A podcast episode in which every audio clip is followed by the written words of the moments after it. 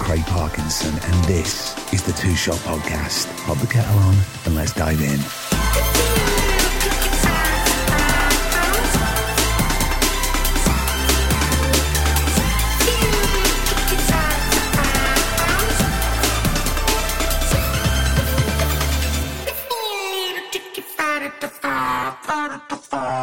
How the devil are you? Um, if my voice is uh, deeper and lower uh, than normal, it's because, let me have a look at the timing of my phone here. It's exactly 25 past the hour of midnight. Um, I've just got back from work, which is one of the reasons why, uh, you know, I haven't been able to record regular episodes, but it's going to get uh, easier to do that in the coming weeks, which is good news, isn't it? It's good news. And the other bit of good news is we've got a new episode this week, uh, and I was able to do two things. Uh, I came back. I'm I'm recording this from. That's my squeaky. Hear that squeaky trainers? Uh, I'm in Brighton at the moment. Finishing off uh, the last block of filming, so I'm going to be here for another mm, six weeks or so. But I was lucky enough to go and catch the stand up comedian, the brilliant stand up comedian Nick Helm, uh, on Sunday night. And we were going to record this prior to me seeing the show, uh, which is called uh, What Have We Become? It's on tour right now. You should definitely go and catch it. It's uh, it's brilliant. It's a good good night out. And I was coming back from Manchester on a Sunday and gave myself a lot of time. And, you know, there was a rail strike the day before, which I'm totally for, you know, give people what they need. But it did mess things up the day after. And it, it basically didn't give myself and Nick enough time prior to him uh, jumping on stage in Brighton. So I said, you know what, let's leave it and let's uh, try and catch up this week because I wanted to try and record on the back of me seeing the show as soon as possible because he's got a heavy touring schedule. I'm busy filming and I need to get back recording podcasts because you know how much I bloody love it. And yeah, it's uh, it was one of those. Anyway, we sorted it, and um, I spoke to Nick this morning from his hotel room and from me here in Brighton uh, prior to my uh, seaside walk along the beach, which I try and do every morning. Oh, it's incredible. I do love it. And um, yeah, it's it's a brilliant conversation. I'm so chuffed that he came on. I don't know if you know if you know Nick, you'll know him uh, either as stand up. I first came across Nick on it wasn't it wasn't live at the Apollo. It was something else. I don't remember what it was, but he was unapologetic when he came out on stage and it was I don't want to say it was aggressive, but it was certainly um um look he he wasn't backwards with coming forwards.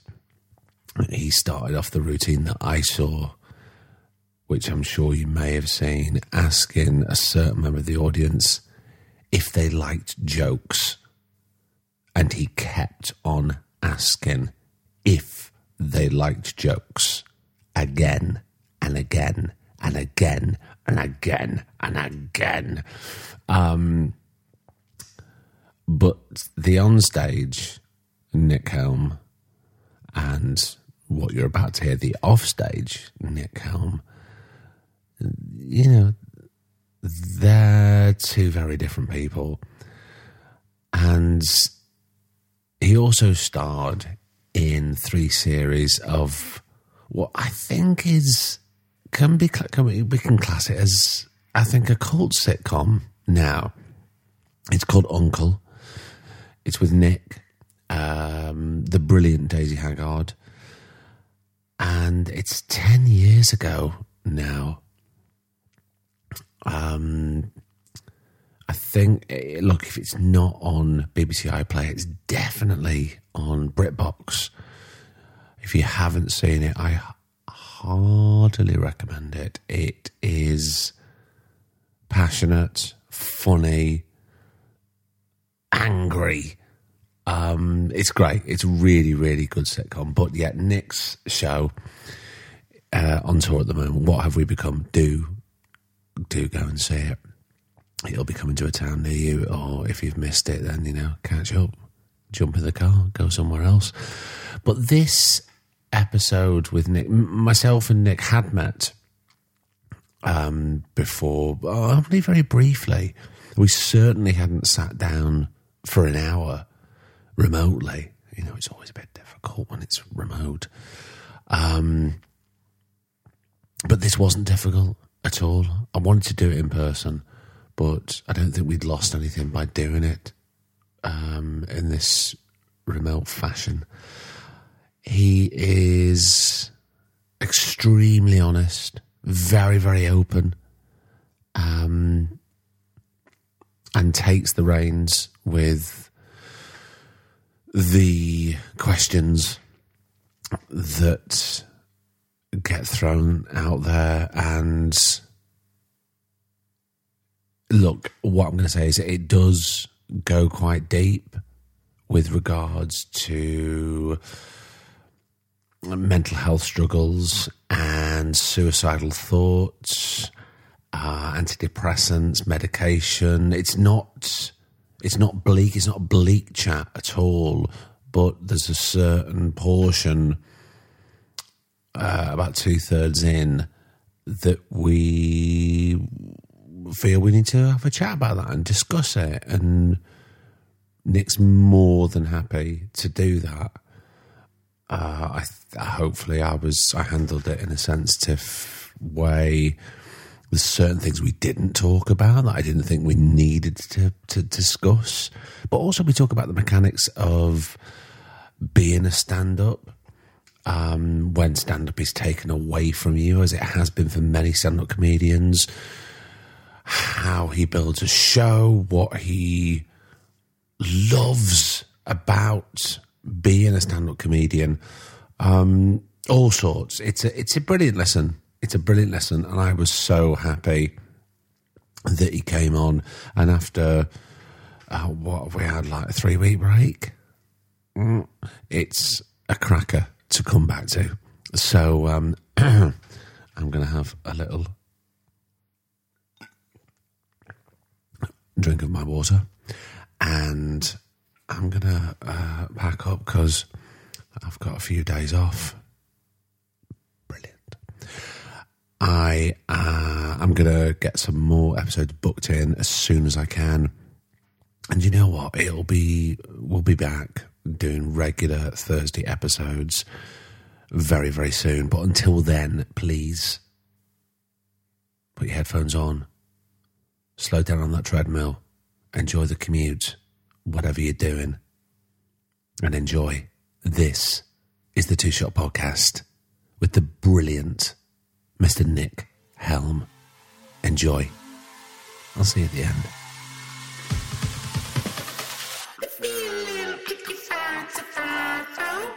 Nick, morning. How are you? I'm very well, thank you. How are you? I'm good. I'm all right, but I'm not a touring comedian. I'm a jobbing actor, which means I'm not working till half past three this afternoon. But how how is the tour going? It's great. Um, yeah, it sort of started.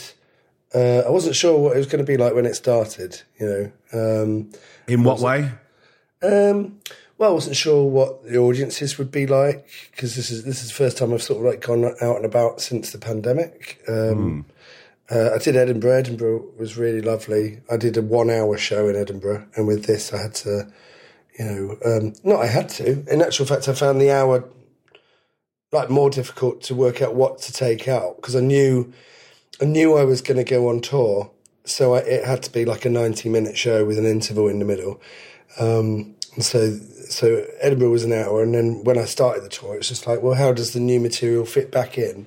But um, yeah, it's been lovely. It's been fantastic. People have been really nice, and um, I like meeting audiences afterwards. And yeah, the whole thing's been brilliant, really. Well, I was I was lucky enough to see it in Brighton on Sunday night, and it was a really good crowd, and they were really going for it because you don't you don't really pull any punches. Um, it was a weird audience, though, wasn't it? On a Sunday, it was a Sunday night audience in Brighton, but they were like a Friday night audience. Really, they were like Yeah. very sort of. Um, I wouldn't say. I don't. I don't. I don't think of it as heckling. I think people were just trying to sort of like join in because they weren't trying to disrupt the show. They were just sort of trying to participate. but um, yeah, I've never seen anything like that on a Friday night. Really, on a Sunday on a Sunday night on a Sunday night, it was uh, yeah. um, but it was fun. It was a fun one. But they're not all like that. Um, some of them are like more like theatre shows, and then some of them are more like. Well, I guess that was the only one that's been exactly like that. Right. Yeah, yeah. It was fun. It was a fun one. Can you can you tell as a comedian what an audience are going to be like within the sort of first ten minutes, or whether you're going to have to work much harder to get them on side or not? Because the thing is, it's not like you're supporting or you know they're taking a punt. They've bought tickets to come and see you. So you would already think that they would be fans of of your work anyway It tend, yeah. I mean, a tour show tends to be people are only there because they want to be there, and um, and when you're on a like when you're on a mixed bill, that's that- that's I find um, I find mixed bills really stressful. Like on a, like it, as as a as a jobbing club comedian going on stage um, when.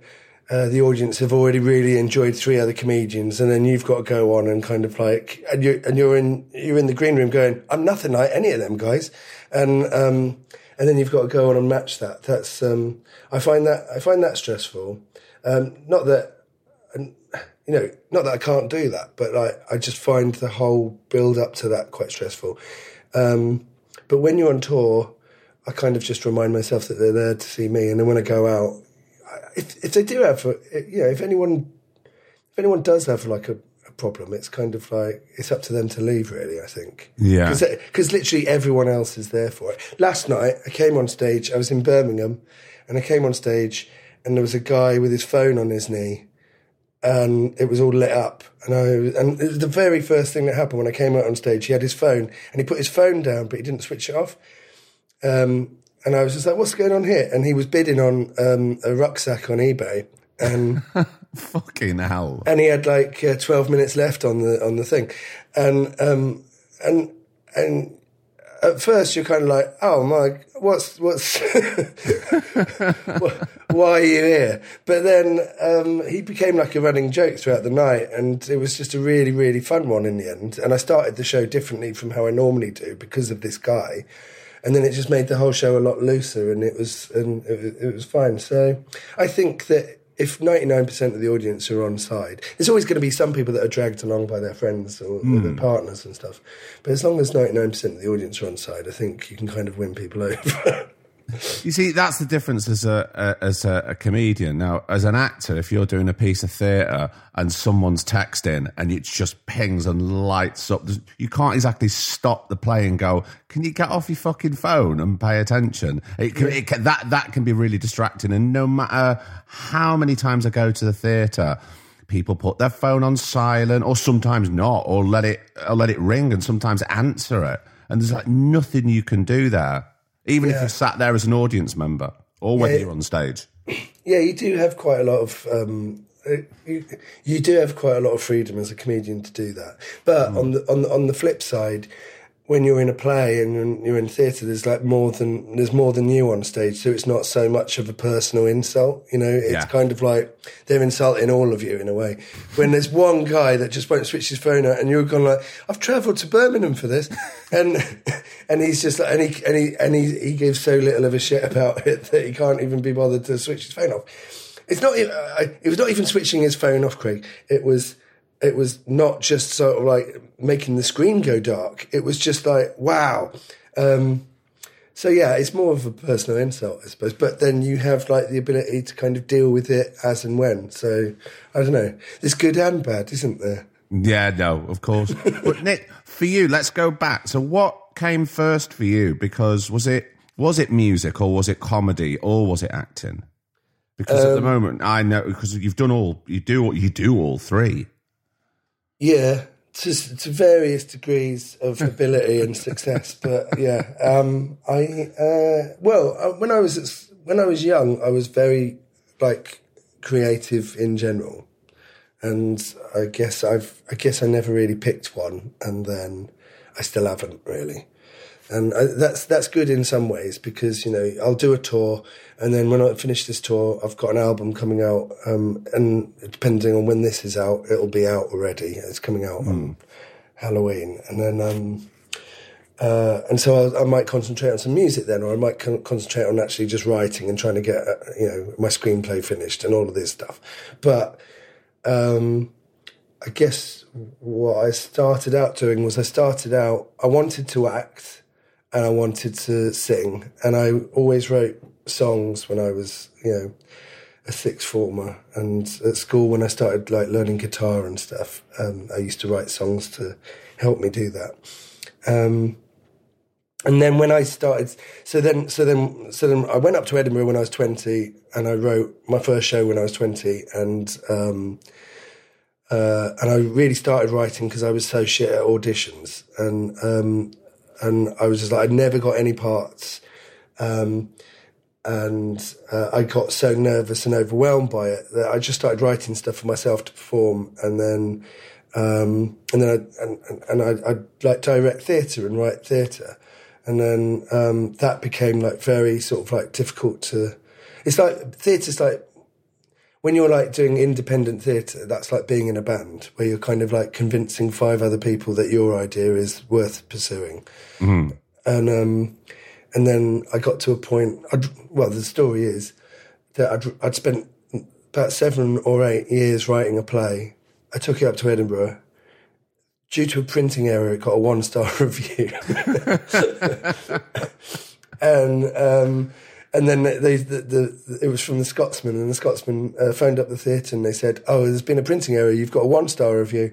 But it was actually meant to be a two star review, and um, and I think if it had been a two star review, people would have just ignored it. But because it was one star, people came to watch this car crash, and Right. um, uh, and it, and it and it, it went all right. But at the end of that, I was just like, if you can spend seven years writing something, and in uh, in three seconds you can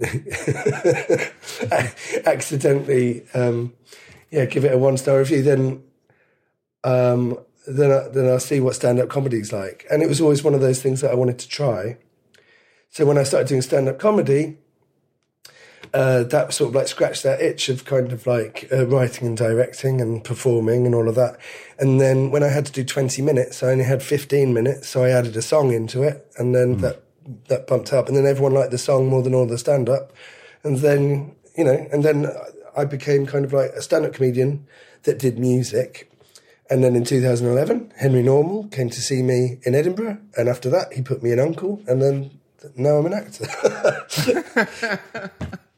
Do you think years ago, from from the outset, it always seemed to me uh, to be that stand-ups, and I'm going back a fair few years, would go to Edinburgh, and their goal was to be seen, like you know, by people like Henry or some Channel Four execs, so then they could get their own sitcom. And I'm not saying for everybody, but it seemed to be quite popular at that time. Um, I think that's definitely.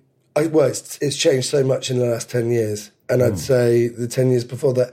I think stuff like Live at the Apollo changed um, the possibilities of uh, what you could do with a career in stand-up comedy, um, you'd go from being kind of like a working jobbing comedian to being a household name overnight.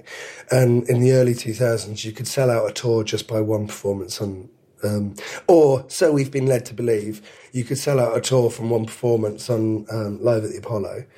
And um, but there were only like five comedians, you know, in the country. And then when it became kind of like um, a legitimate way of uh, becoming a superstar, then uh, people became a lot more interested. You know, there's there's um, there's degrees, there's university degrees that you can do in stand up now, where you pay loads of money to spend three years. I don't know what the course is. I don't know. I don't know what you. I don't know what you'd learn on a stand up comedy degree, really, unless you're learning about the history of stand up, which which I guess I would find really interesting. But yeah, I, I, I think that there's nothing you can't really beat just getting out there and doing it and dying on your ass night after night until you get good, you know. And did you in the early days when you were out performing stand up, did you did you know the, what the goal was as in terms of I was going to be me or I was going to be a version of me or I was going to be a sort of slightly more grotesque character or because I don't ever think that any stand-ups are 100% themselves. I always feel their their aversion. It's like a persona. Like, uh, yeah, it's a persona that you kind of like. It's not like I've got to get in character. It's sort of like a switch that you flip and then you know, um, when I'm off stage, I'm one thing, and then as soon as I go on stage, I'm another thing. Um, but I've had to be because my because my act is so kind of um, you know not not aggressive, but my, my, my act is is so extreme in terms of personality wise. To mm. me, I've always had to be very careful about who I am on stage and who I am off stage. So I'm always very sort of like polite with people and mild mannered with people and and you know to let people know that this is different from what's on stage and you know um, and uh, what's the question? I suppose in the early days, did that mm. come fully formed to you that you were going to be this? I, I mean, you said it there.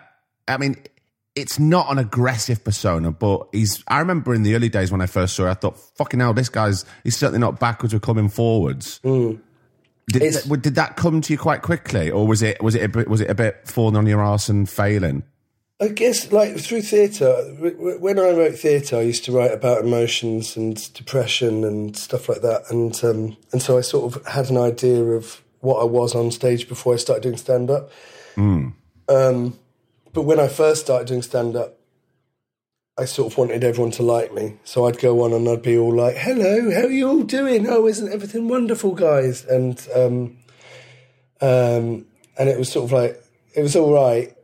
But, um, I'd written quite a lot of material and I just basically realized that I didn't know how to perform it. So, um, so I, I took a year, I think about 2008, 2009, I stopped writing stand up and I just was like, I've got loads of stand up. How do you perform it? And I just worked on how to perform it. Um, and I think kind of like I'd had, you know, a couple of specific gigs in my mind uh, where the audience were kind of apathetic and there was 10 acts on.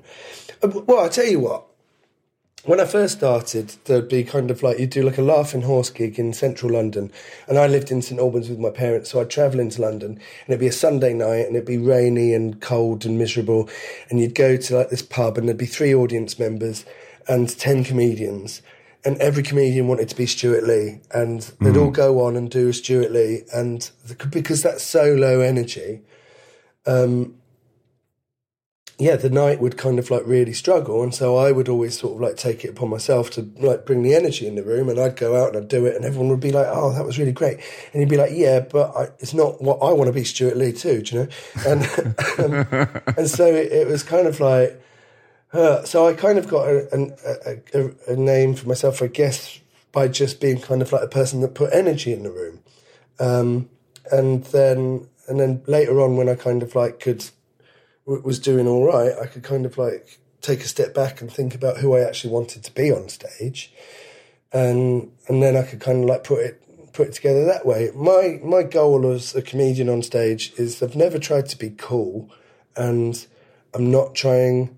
Um, uh, I'm, not trying to be likable, and um, and in the past uh, it's been kind of like a bit more of a caricature, caricature, a caricature or a character, like um, uh, yeah, even like even like six years ago, I think I, I kind of like it would be it would be like this heightened, huge performer, and then over the last few years, this this is like the third this is the third tour show, the third show that I've done in a row that's been sort of like um, talking about me on a personal level. Mm. Whereas whereas before it would be kind of like like general stand up, you know, um, uh, where where, you, where you're talking about general things and themes like dreams and war and um, uh, and I did a show about Evel Knievel, and that was maybe a little bit more personal. But now I'm just kind of like like laid bare and stuff, and um,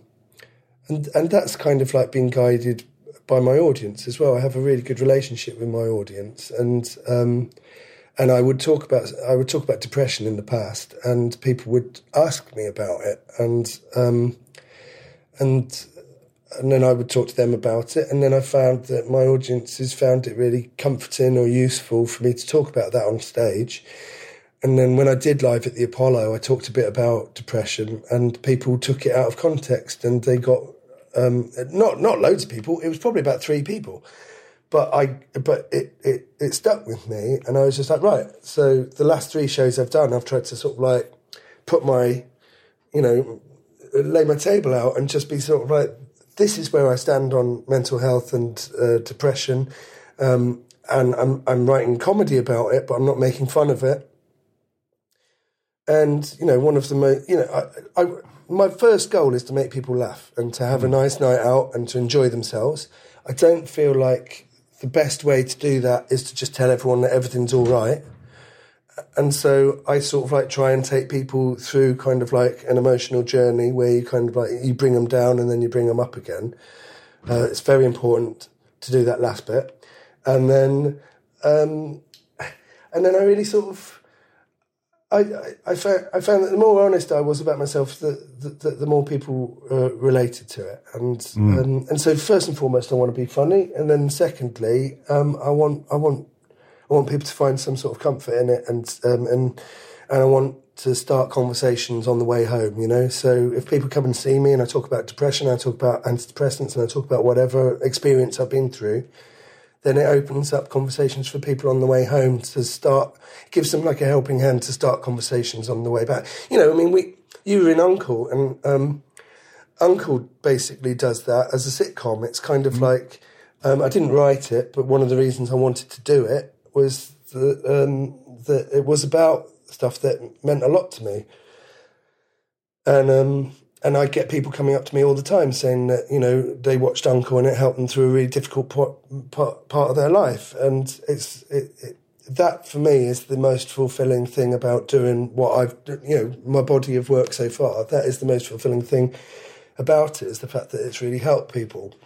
Um, and it's funny, you know. And I think that that's if I'm if if I've got one job, then that's it, you know, is to sort of like, um, I don't know, make people make people laugh, but also kind of like help people a little bit.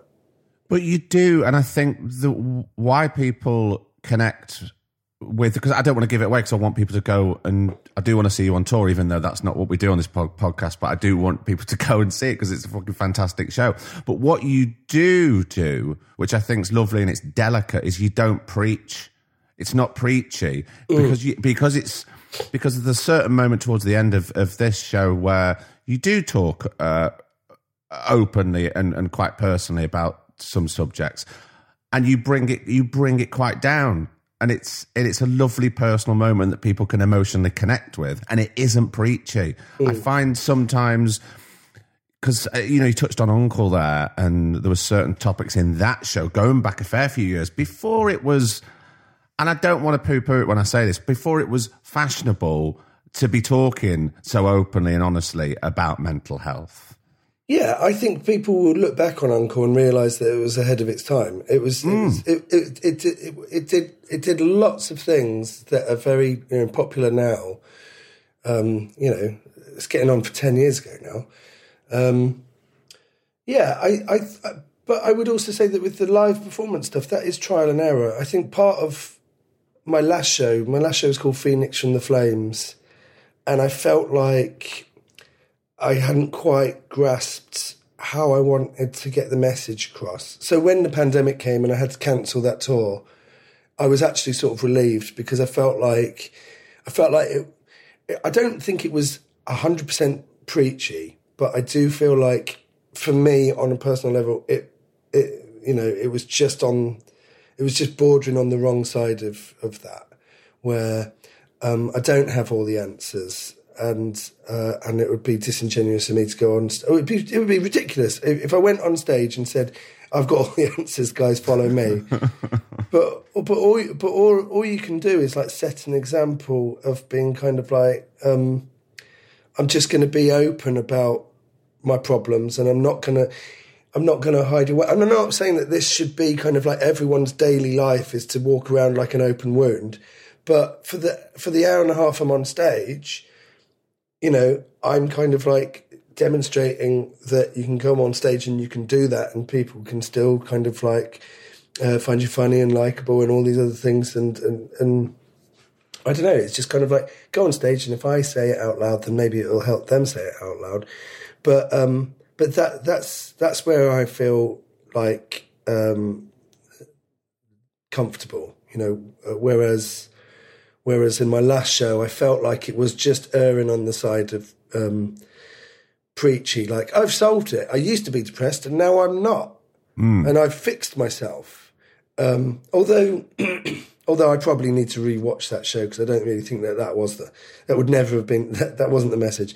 But but I feel like it was it was a step closer to being kind of like, hey, I'm all sorted now, and mm. um, and one of the things that I learned or I kind of came to terms with in lockdown was that um, that I think that that my mental health issues and, and, and depression and all of that stuff, that's not something that I can that I necessarily am going to fix, that I'm necessarily going to solve, but but that was actually quite freeing because then it, it then it came down to well, if you're going to be with this thing for your whole life, then how are you going to cope with it?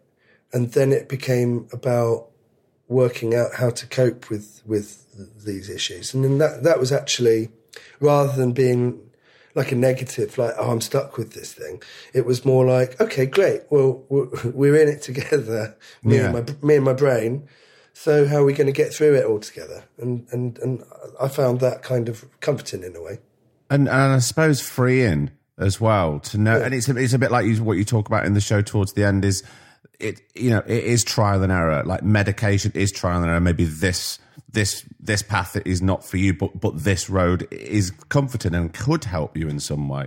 Yeah. Well, when yeah. when when when did you first realize? Because you know we all get down and we all suffer from anxiety, sort of now more than ever. But you know, depression. Uh, you know, rears its ugly head in various different ways. But when did you realize that it that it was depression and it wasn't just some sort of mood or or small bit part of anxiety? Um, well, again, it's it's like it's a, that is ever evolving thing where um, it's it, it's it's difficult, isn't it? Because like I think I was talking to I was talking to a friend maybe maybe a year ago, maybe a year and a half ago, but mm. not but not very long ago and uh, she was talking about anxiety, and um, and I was just like, well, what's that then? And then she sort of described what anxiety was, and I was like, well, I've got that, and and I think kind of like for a long time I lumped everything into this one category, which was depression, mm. and uh, and then there's bits of OCD mixed in with that, and and um, and that kind of like opened up this whole kind of um, avenue to sort of like explore where where it was just like oh hang on a minute. These all of these I, I'm I'm I'm I'm sort of like dealing with all these conflicting feelings and um and it's like a whirlwind in my head sometimes. And uh, and actually it's quite good to sort of like separate things out and go kind of like well that's you just sort of like with your OCD just running things round and round and round in your head. And then that's kind of your your anxiety because you're sort of like, you know, you, uh, you can't leave your flat, and um, and so. I don't think I've got to the end of the journey, and I don't think that's what I'm sort of like saying. I think I think what I'm saying in the show is that I'm sort of like on a journey, and I'm sort of exploring it, and these are the things that personally um, have helped me. Uh, I don't say do what I do. I sort mm-hmm. of like just say that kind of like this is what I've been through, and um, and and if if you can take anything good from that, then then then then take it. But um, but and, and also you're find you're finding your tools to help you along with the journey. Yeah, and and, yeah. and uh, chemically, everyone's made up differently. You know, it's like uh, the mm. first drug that I was put on was sertraline, and that really that was that was that that really fucked me up for for you know about six months, where I you know I was having uh, suicidal thoughts, and I kept talking to the doctor and saying like these are making me worse, and he kept saying like, "Oh, just give it another two weeks, give it another two weeks," and it was just like this is much worse, much much worse than it was when I wasn't taking them, and so I had to sort of like really like argue with the doctor and say that this isn't this isn't what I want, this isn't for me, and and convince them that I wanted something else, which is ridiculous. Um, but but like having that conversation with my friend like a year and a half ago, that just came about just through us talking together. And then I was just like, oh, and then I found a new avenue of something to explore and to discover. And, um, and so, so my, my first thing would be if you if you if you're suffering from anything, talk to people and tell people what it is that you're going through. Um, uh, get on a waiting list for for a therapist from the NHS and and, mm-hmm. and, and, talk to talk to them, talk to your GP, talk to your friends and your family. My family are not the best people to talk to about about depression. You know, mm-hmm. they and and one of the things that I've learned through therapy is that you know you have to accept people for who they are and what they are, and you can't be angry with them for not being what you want them to be. Yeah, and my my mum and dad are brilliant but I, they don't know. They get they get scared and they get lost when it comes to depression, and I try and sort of like um, avoid talking to them about like the really big stuff. Whereas I've got a couple of friends um, who have been uh, really, really kind of amazing and helped me find kind of um, uh, kind of avenues to sort of like help myself with. And then also my girlfriend's been incredibly supportive and incredible. And, and you know, we met during the pandemic and, um, and I thought I was all right. And then I kind of like had a, had an absolute kind of, um, car crash and, and she's been, and, and right from the beginning, she's kind of like been, been completely there for me and supported me. And, um, uh, but it's not like when I say go out and talk to people. It's just it's not not everyone will be there and will be able to help you. No, absolutely not. I agree. But um, but it's it's about kind of like it's about educating yourself and teaching yourself and kind of like working out through trial and error what's what and who's what and and and, and when I drew that line in my head about what my family are capable of and what they're not capable of. Um, then uh, it improved my relationship with my family. You know, I wasn't just there like going, oh, I, why, why can't you see what's wrong with me? Why can't you, you know, I was just like, oh, we're going out for a bit of Sunday lunch today. Right. Okay. And I sort of like managed to deal with, with things like that. Um, yeah. I mean, with things like that, with talking to uh, parents about sort of deep topics and personal topics like that, I sometimes think it could possibly be a generational thing? Yeah, uh, yeah, I, I, think so. I think there is a lot of anxiety in the world now. Um, uh, I think that there's lots of reasons for that. Um, I think you know, I, I, think social media isn't kind of like a coincidence, and, and and it's stuff that our parents didn't have to deal with, and only deal with in a very superficial kind of distant level. Right? It doesn't mm. rule. It doesn't rule their lives. Um, and so I think it is a little bit difficult for them to relate sometimes and for them to understand, and uh, and and that's not really that's not really their fault. And um, and and, and also for some people, their parents will be the best people that they can talk to. So it's it's we're all we're all different, you know. We're all different in terms of like our relationships with people in our lives and and who we know and what we've got and. Uh, and we're also different in terms of the ke- chemical uh, makeup of our brains and everything. And so, so it's kind of like literally, you, you, can't go out there and say, "Oh, I've got mental health issues and this is how to solve them." But it is kind of like, "I've got mental health issues and this is how I'm tackling them." Mm. Um, yeah, and I think that the more people talk about it, the other thing is, even if you take nothing away from the show, just going out and talking about it like it's normal is is a big help in general. I think, mm-hmm. you know, it's just kind of like you know, um, I, I with this show rather than you know giving a big dramatic build up and a reveal in the third act that, and then, dear reader, it turned out I suffered from depression. You know, I, I come out and I say it right at the uh, right at the start of the show. It's almost sort of like a, a crazy way to start a show because you'd come out and you say, I start talking about antidepressant uh, medication that I'm on, and it's kind of like, well, this isn't kind of like a real kind of like crowd pleaser, is it? But it, it's always gone. It's always gone well, and yeah. And, and once I've dealt with it, I can just do the rest of the show and sort of and get on with it. And I think um, I think normalising it, if if if if you're not giving like specific advice, which I which I would, you know, I, I, wouldn't I wouldn't ever want to give out like specific advice, but um, but just by going out and talking about it, you know, you're, you're setting an example for people that that is all right.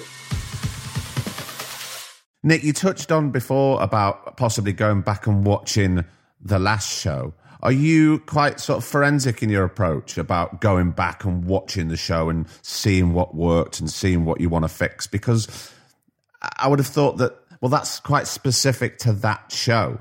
Yeah. If it's if it's gone, there's kind of nothing you can change, or is it is it more about your uh, approach to a joke or how you deal with an audience about what you can learn to take forward into the next shows? Um, no, I think that each show is its own thing, and mm. I, I and once I finish the show, I draw a line under it, I forget about it, and then this this show. I mean, my last show was written before the pandemic, and this show was written after a two year break. Um, I found I found my last show incredibly um, stressful mentally um, because I was talking about mental health issues, and I felt, like I said, I felt like I was I was erring on the wrong side of preachiness, and whether I was or not, I don't know. But like, um, um, I knew that that's not what I wanted to do. But also, mm. when we cancelled, when we cancelled the tour because of the pandemic, um, I was so relieved, and I didn't want to do stand up. And when the pandemic, it was it was weird, wasn't it? Because it was like we're in very competitive industries where there are only so many jobs for a lot of people, and um, and with comedy, it's kind of like Edinburgh's every year. You kind of like getting this. It's like a school year, you know. And Edinburgh's your exams, and then throughout the year, you're kind of like getting ready for your exams, and then you pens down at the beginning of August. You do your you do your show, and then you get reviewed, and then in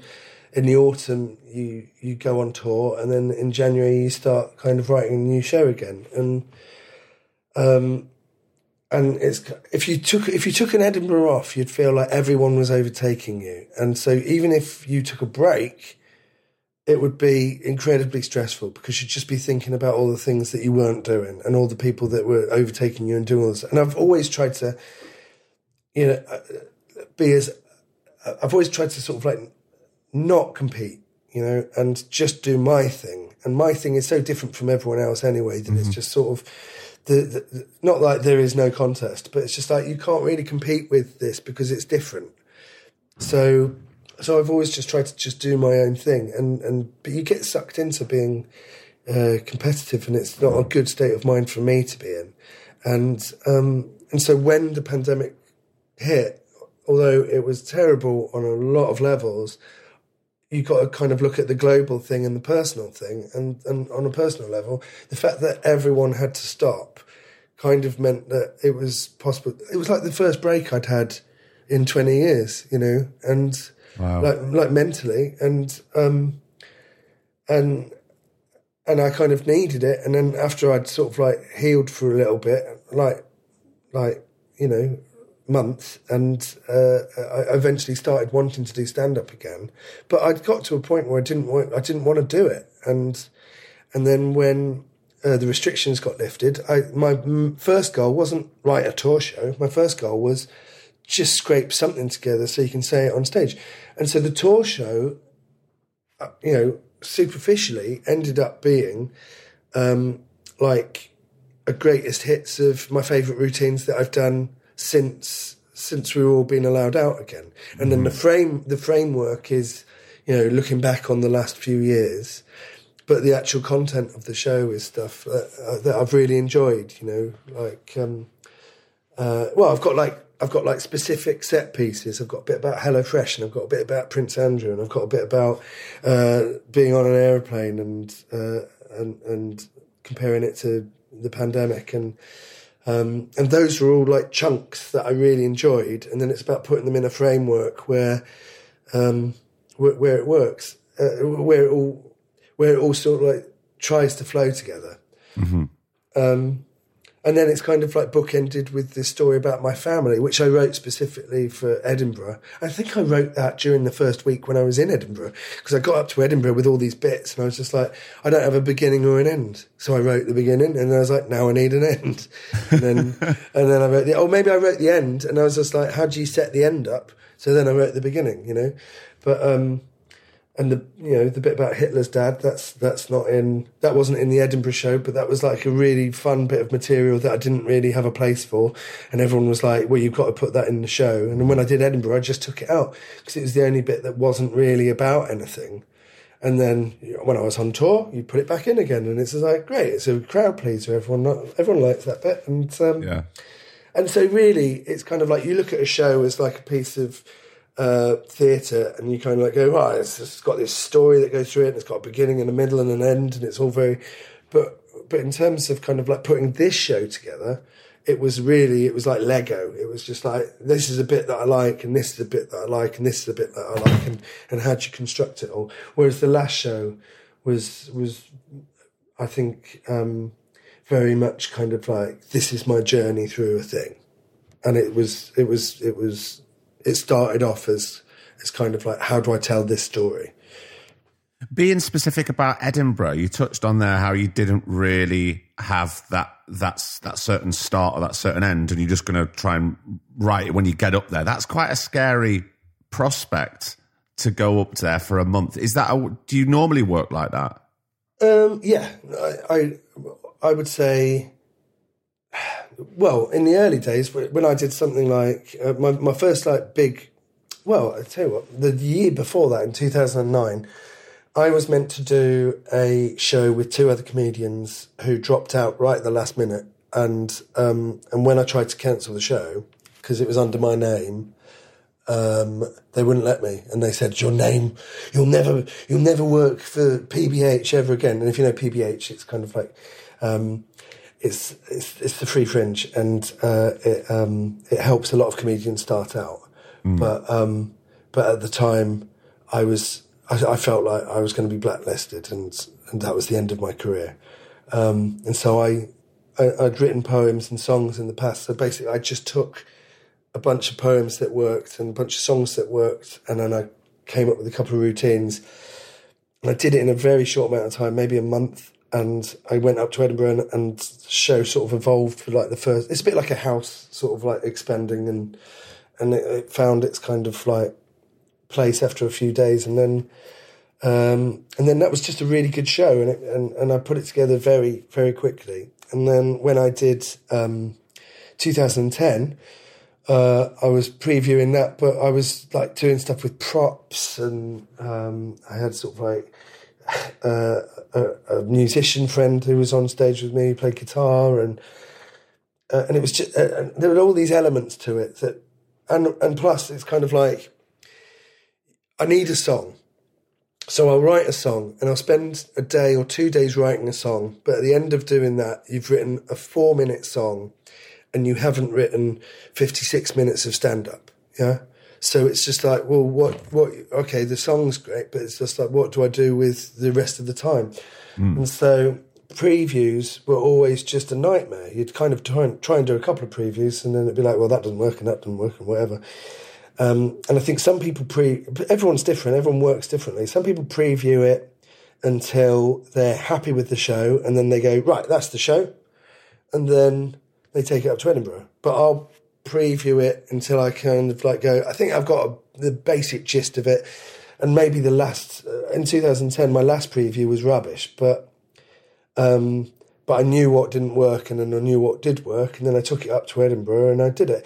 And then also on the first day, there was like four people in the room. And I used to do a thing where I'd sing, Nice to meet you, nice to greet you, nice to say hello. And I'd get an audience member out and then I'd say, Nice to meet you, nice to greet you, nice to meet you, nice to greet you, and nice to meet you, nice to greet you, nice to say hello. And then I say hello and they say hello and then they say their name. And then I go, great. And, and that was it. And I was going to work with them on, you know, throughout the hour. There'd be an audience member who'd be like helping me out. And that's what I went up to Edinburgh with. But on the first day, there was four people in the audience, and it was just like, well, it's a bit weird just taking one person out. So I got like everyone out of the audience on stage, and we all met each other, and I put them back. And then the next day, there was ten people in the audience, and I got them all out. And then at the end of the week, there was like it was like it was filled. You know, there was like people were coming up to me in the streets going, apparently you get everyone on stage. and I was just like, yeah. And it became its own sort of like marketing thing. It was like, well, I, when, when people say there's word of mouth, you know, you're, you're not really in the loop on that because people are talking about you, not to you. Mm. But there was like this word of mouth about that show because I'd got all these people up on stage, and every day I'd get like 80 people up on stage, and one at a time, or like chunks at a time. And there'd always be one person left in the audience that, that would be the audience member. And that's the thing that literally came together throughout the first week of being up in, in the festival. And it was the best, not maybe not the best thing about the show, but it's one of the things that made that show stand out. Mm. And, um, and, you know, uh, TV people came to see that. That's what got me my job on uh, Russell Howard's Good News, which um, made me a headliner. Sort of, I went from kind of like being like a middle spot to being like a headliner, and um, and and when when you get up there and you realise that so much of it is just all to chance anyway, you know, it's about kind of like get you, you what I try and do is I try and get all the bits for a car together and then I take it up to Edinburgh, and then I assemble the car when I'm in the venue, and Right. and it's and I think that I think that's how I kind of try and do it. And if I need sort of like a new bit, then I'll write it. But I'm not like writing the show. I'm kind of like going. There's a little gap there that that that isn't clear enough for like this bit to work later on. So now I'm going to fill that gap with with that bit, uh, or um, I've got a message that I want to say, and I don't know how to fit it into the show. So it's about working out the logistics of how to do it all, and it does change when you're in the room. Um, uh, yeah, and so so I think when that happens, you kind of you kind of you, you you're serious about writing the show, but in terms of constructing the show and putting a show together, you have to take it with a bit of a pinch of salt. Mm-hmm. And also, kind of like you might have the best material ever, but you do it in front of the most ungrateful audience that you've ever seen. And like I've had, I've had gigs where they've been going so badly that, like even within the last year, where I've gone, kind of gone, I've got a really good bit coming up now, and I'm not going to do it because I like it. And if I do it in front of you, You don't deserve it. you- you're going to make me hate it. You're going to make me Yeah. doubt it. Like next time I do it, I'm going to be thinking, is it any good? So I'll be kind of like, I'll do all my B, C material, but I'm not giving you the A stuff because you're going to, you, you don't know what to do with it. So, so, so there's kind of like a bit of that, you know, it's, I, I first and foremost, I think it's really fun. I really enjoy putting a show together and take it. You know, I don't think I've ever said that in any interview. I've always kind of like been kind of a little bit like ponderous about it. But I, what I find putting a show together and making it work, that's the really fun bit, and and I enjoy it. You know. Well, it really sounds to me like your love of stand up is back and thriving. Can you know if we went back at the early stage of the pandemic where you didn't want to get up and do it again? Yeah. It sounds like it, you're firing on all cylinders there. That the passion and the love is is where it needs to be. Yeah, and but I think that um, I think that it's um, a lot of that is the audience. You know, it's it's kind of I love I love going out there and I love doing a show and I love I love doing the merch. You know, I I sign merch at the end and I always say, you know, you don't have to buy anything. You can just say hello if that's what you want. And and that's like a really important part to me. And the, the whole the whole evening is kind of like um, really special. So to go out and meet people again and kind of perform in front of audience, I've enjoyed doing club gigs since I've come back. You know, when you're on a mixed bill where you know you're one of five comedians, and that's the sort of stuff that before the pandemic, uh, it. Um, yeah, it would terrify me. I'd get really stressed about it. And I think one of the important things that I've done since the pandemic was I've kind of come to terms with the fact that I am a stand up comedian. I've gone, right, this is my job, this is what I do. You probably, you know, uh, uh, you know, after the pandemic, I needed to make some money, and it was just like, what's the quickest way to make some money? Oh, well, I can get a gig tonight, and I could go out and do it. The only problem is, I don't want to do it. So how do I make myself want to do it?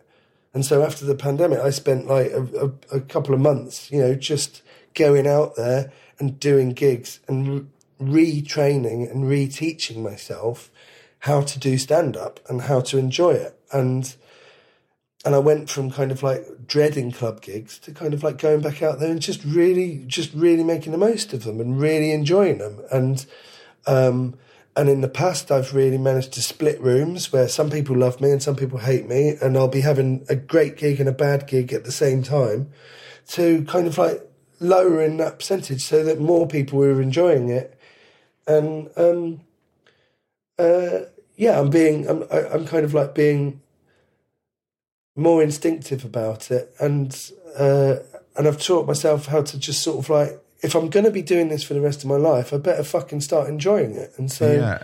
so I've taught myself how to enjoy it, and, and and I love it now, and it's brilliant, and and it's sort of like such a weird, distant memory to think it's something that I didn't want to do, you know, mm. but it was it was a couple of years ago. Why did you Why did you shy away from calling yourself a stand-up comedian or admitting to yourself that you were a stand-up comedian? Was it through embarrassment, or you didn't feel legit, or? Um, no, I think it was because um, I found it hard. It was really difficult. It was not not doing it. I'm all right when I'm on stage. As soon as I get on stage, even if it's a bad gig, as soon as I'm on stage, you know what you're dealing with but it's waiting all day to get on stage and not knowing. And then, and, and so I would have, um, I would have a gig coming up and I, it would be like, it would be like an app running on the, in, you know, you'd be low level stressed about it. And then the closer it would get. In the, when I first started doing stand up comedy, if I had a gig, I would be nervous for two weeks before the gig. And then it got down to about an hour. And and uh, and and now I'm doing it, or my goal for doing it. I didn't do clubs. I didn't do club sets for about maybe six years. I would do Edinburgh every year, or I would do, or I'd be doing telly, and I couldn't do Edinburgh. Um, and um, and my show, my, you know, when when I did a twenty, my twenty consisted of there's five one liners. Then I do a song. Then I do a bit of audience participation. Then I do a poem. Then I do a story. Then I do another song. Then I do some more one liners. Then I do, and it was just like there were so many elements for me to remember. I would just freak out about, oh my God, I'm going to forget something or whatever. What if it goes wrong? And then you start planning for plan B rather than plan A and going, well, if I get that bit wrong, then maybe if I do that, and you go like, why am I learning plan B when I should just be concentrating on plan A? And, and it's just kind of like, uh, there were so many elements to it that it was, it, you know, it was overwhelming to me. And then when I came back to it after the pandemic, it was just like, right, okay, throw all that out. I, I need to remember three things. Yeah, I need to remember Pepsi Max Cherry, Sainsbury's, and HelloFresh, and I can do twenty minutes with those three things, and uh, and that will earn me whatever money for that night. You know, and I can just go up. I don't have to think about it at any point throughout the day. Don't have to build up to it all through the week. I probably think about it five minutes before I go on stage, and then I walk on stage and I do it. And it wasn't about generating material; it was about making the material I had work, and it was about being comfortable with just getting up and doing it. And uh, and that's what this show is sort of like made from. It's made from routines that I just found really enjoyable, really straightforward, really easy to remember. And I'd just go out and I'd do it. And it wasn't like song lyrics where it's just, I, I, I, I, I freak out about song lyrics. Mm. Um, uh, I write songs, but I find remembering the songs incredibly difficult. and, uh, I've got a really terrible memory with that with that stuff. But with stand up, it's not like I've written a script and I've learned it.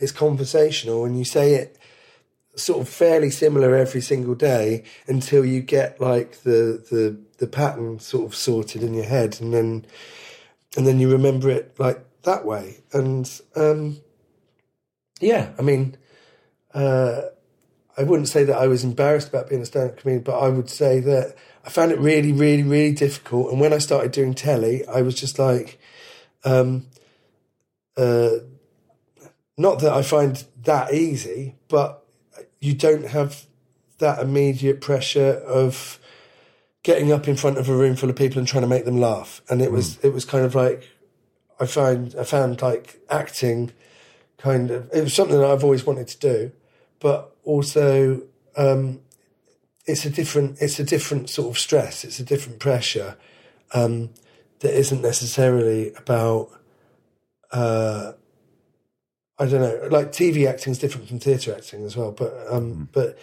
it's kind of like I found that uh, also UNCLE was just just the most supportive environment that you could have done it under, and um, and so I sort of like found my way over the series to, to to work out what it was, how how to do it, I suppose.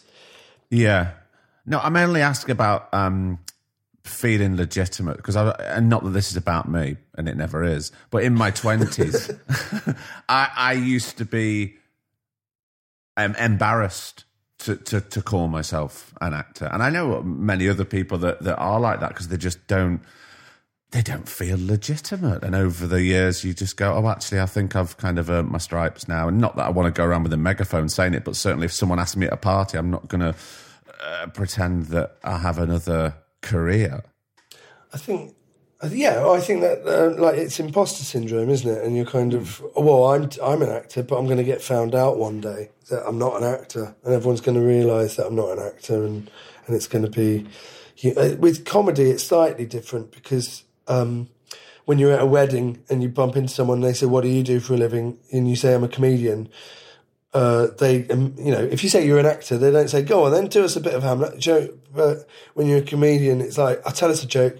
So there is kind of like a thing where you just sort of like, you, you frame it differently. You say, oh, I'm a writer, you know, yeah. or, you know, or, I mean, I, yeah. So I think there is kind of like, no, but what they do, what they do say when you say I'm an actor is, what would I have seen you in? Yeah, right. And then that's and always sort of like, I, well, you get you get people that recognise you who come up to you and say, "Are you famous?" And you go, "Well, no, obviously not." you know, um, uh, so so there is sort of like there's the there's the embarrassment in that, but there's also. Um, I think that one of the hardest things that you can do is admit to yourself what your dreams are, and uh, and it's like one of those things where you kind of like you know, you, you, say to yourself, "Oh, well, I want to be, I want to be an actor. I don't just want to be an actor. I want to be a successful actor, you know, or I want to be famous, or I want to be uh, the best comedian in the country. I want to be whatever, and whatever your dream is. And and the first thing you do is you kind of like go, yeah, yeah, yeah. Well, that's not a thing. I'm, I, I, how do I just sort of like go about my daily? And dreams are really easy to put up on a shelf and just sort of like admire until they're they're not relevant anymore until that moment has passed. And I think one of the hard things to do is to sort of like say, no, this is what I want to do. I've got one shot at this. It's this window of my life, and I'm going to really go for it. And I'm going to try and make something of this. And either, either it works or it doesn't. But like, I think that the important thing is that you tried. And I, I, I, people always used to come up to me saying, "Oh, fucking hell, you're brave being a uh, being a comedian, aren't you? That's like the hardest job in the world." And I would be like, yeah, I think that it is, I think it is hard, but, or it is scary. But I always found what was scarier was the thought of getting to the end of my life on my deathbed and thinking I never did it. I never tried. And so, so I do find stand up scary, but I also find the, the prospect of not doing stand up scarier. So, uh, so I went for the less scary. I'm, I'm a coward. I went for the less scary option, which was getting up and doing it. You know. Nick Helm, that seems like such a perfect place to end our conversation. and I've really loved it. Thanks so much for spending time with me. Thank you for asking me. That's very good. You're welcome, my friend, and good luck with the tour, mate. It's brilliant. Great. Thank you very much. Um, it was lovely to see you again. And another episode is done. What did I tell you? What a lovely, a lovely, grounded but very sensitive man. I think Nick Helm is, and I'm thrilled that he came and I loved that chat as I said, you know what I'm like. I don't do plugs. No one asks me. When people ask me to do the plug-in, I just go, no, I just go to somebody else's podcast or someone. You know, there's those people that do that. What have we become is Nick Helm's uh, stand-up tour show that you can go and catch right now. Google it. If it's near you, go. It is a good night out, and my God, you get your money's worth. Um, it's not just straight one hour.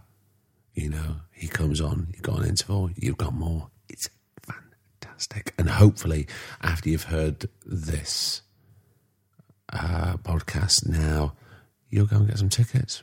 I would. I did. And I really enjoyed it. I can heartily recommend it. So, what else have we got to say? N- not a lot, because obviously you can hear in my voice. I'm quite tired. I'm going to go to bed very soon. Um, but thank you for being so patient and hanging in there. The podcast will be coming back, as I said, on a, a, a more regular basis very, very soon. So uh, keep the faith. Lord. this has been going five years. We're not dropping out now. And we've got some good guests coming up that you are not going to want to miss. We are going to bow out season 10 as we started, as we always start and as we always end on a massive high with brilliant guests, with conversations that you're not hearing anywhere else. And if you feel like you can support us, then go to patreon.com slash the two shot pod. And you know what? If you want something else, we've got hoodies, we've got t shirts, we've got mugs, we've got stickers. But do you know what? It's getting a bit colder maybe those lovely, toasty, soft hoodies have got your name written all over it. And if that's the way you want to support us, I'm not, I'm not going to hold you back. You do that. I heartily recommend the grey. It's so soft and it looks very cool. As ever, you can support us on all the social medias. Shout us out, tag us in. We're Twitter, we're Facebook, we're Instagram at Two Shot pod and it's two shotpod at gmail.com if you want to drop us a line. Right. You do whatever you need to do, and I'm going to go to bed. And until I see you again, which will be very soon, I promise. I've been Craig Parkinson. He's been producer Griff, and this has been the very welcome return of the Two Shot Podcast. Take it easy. The Two Shot Podcast was presented by me, Craig Parkinson, recorded and produced by Thomas Griffin for Splicing Block. The remix of our theme tune is by Stolen Valor. Cheers.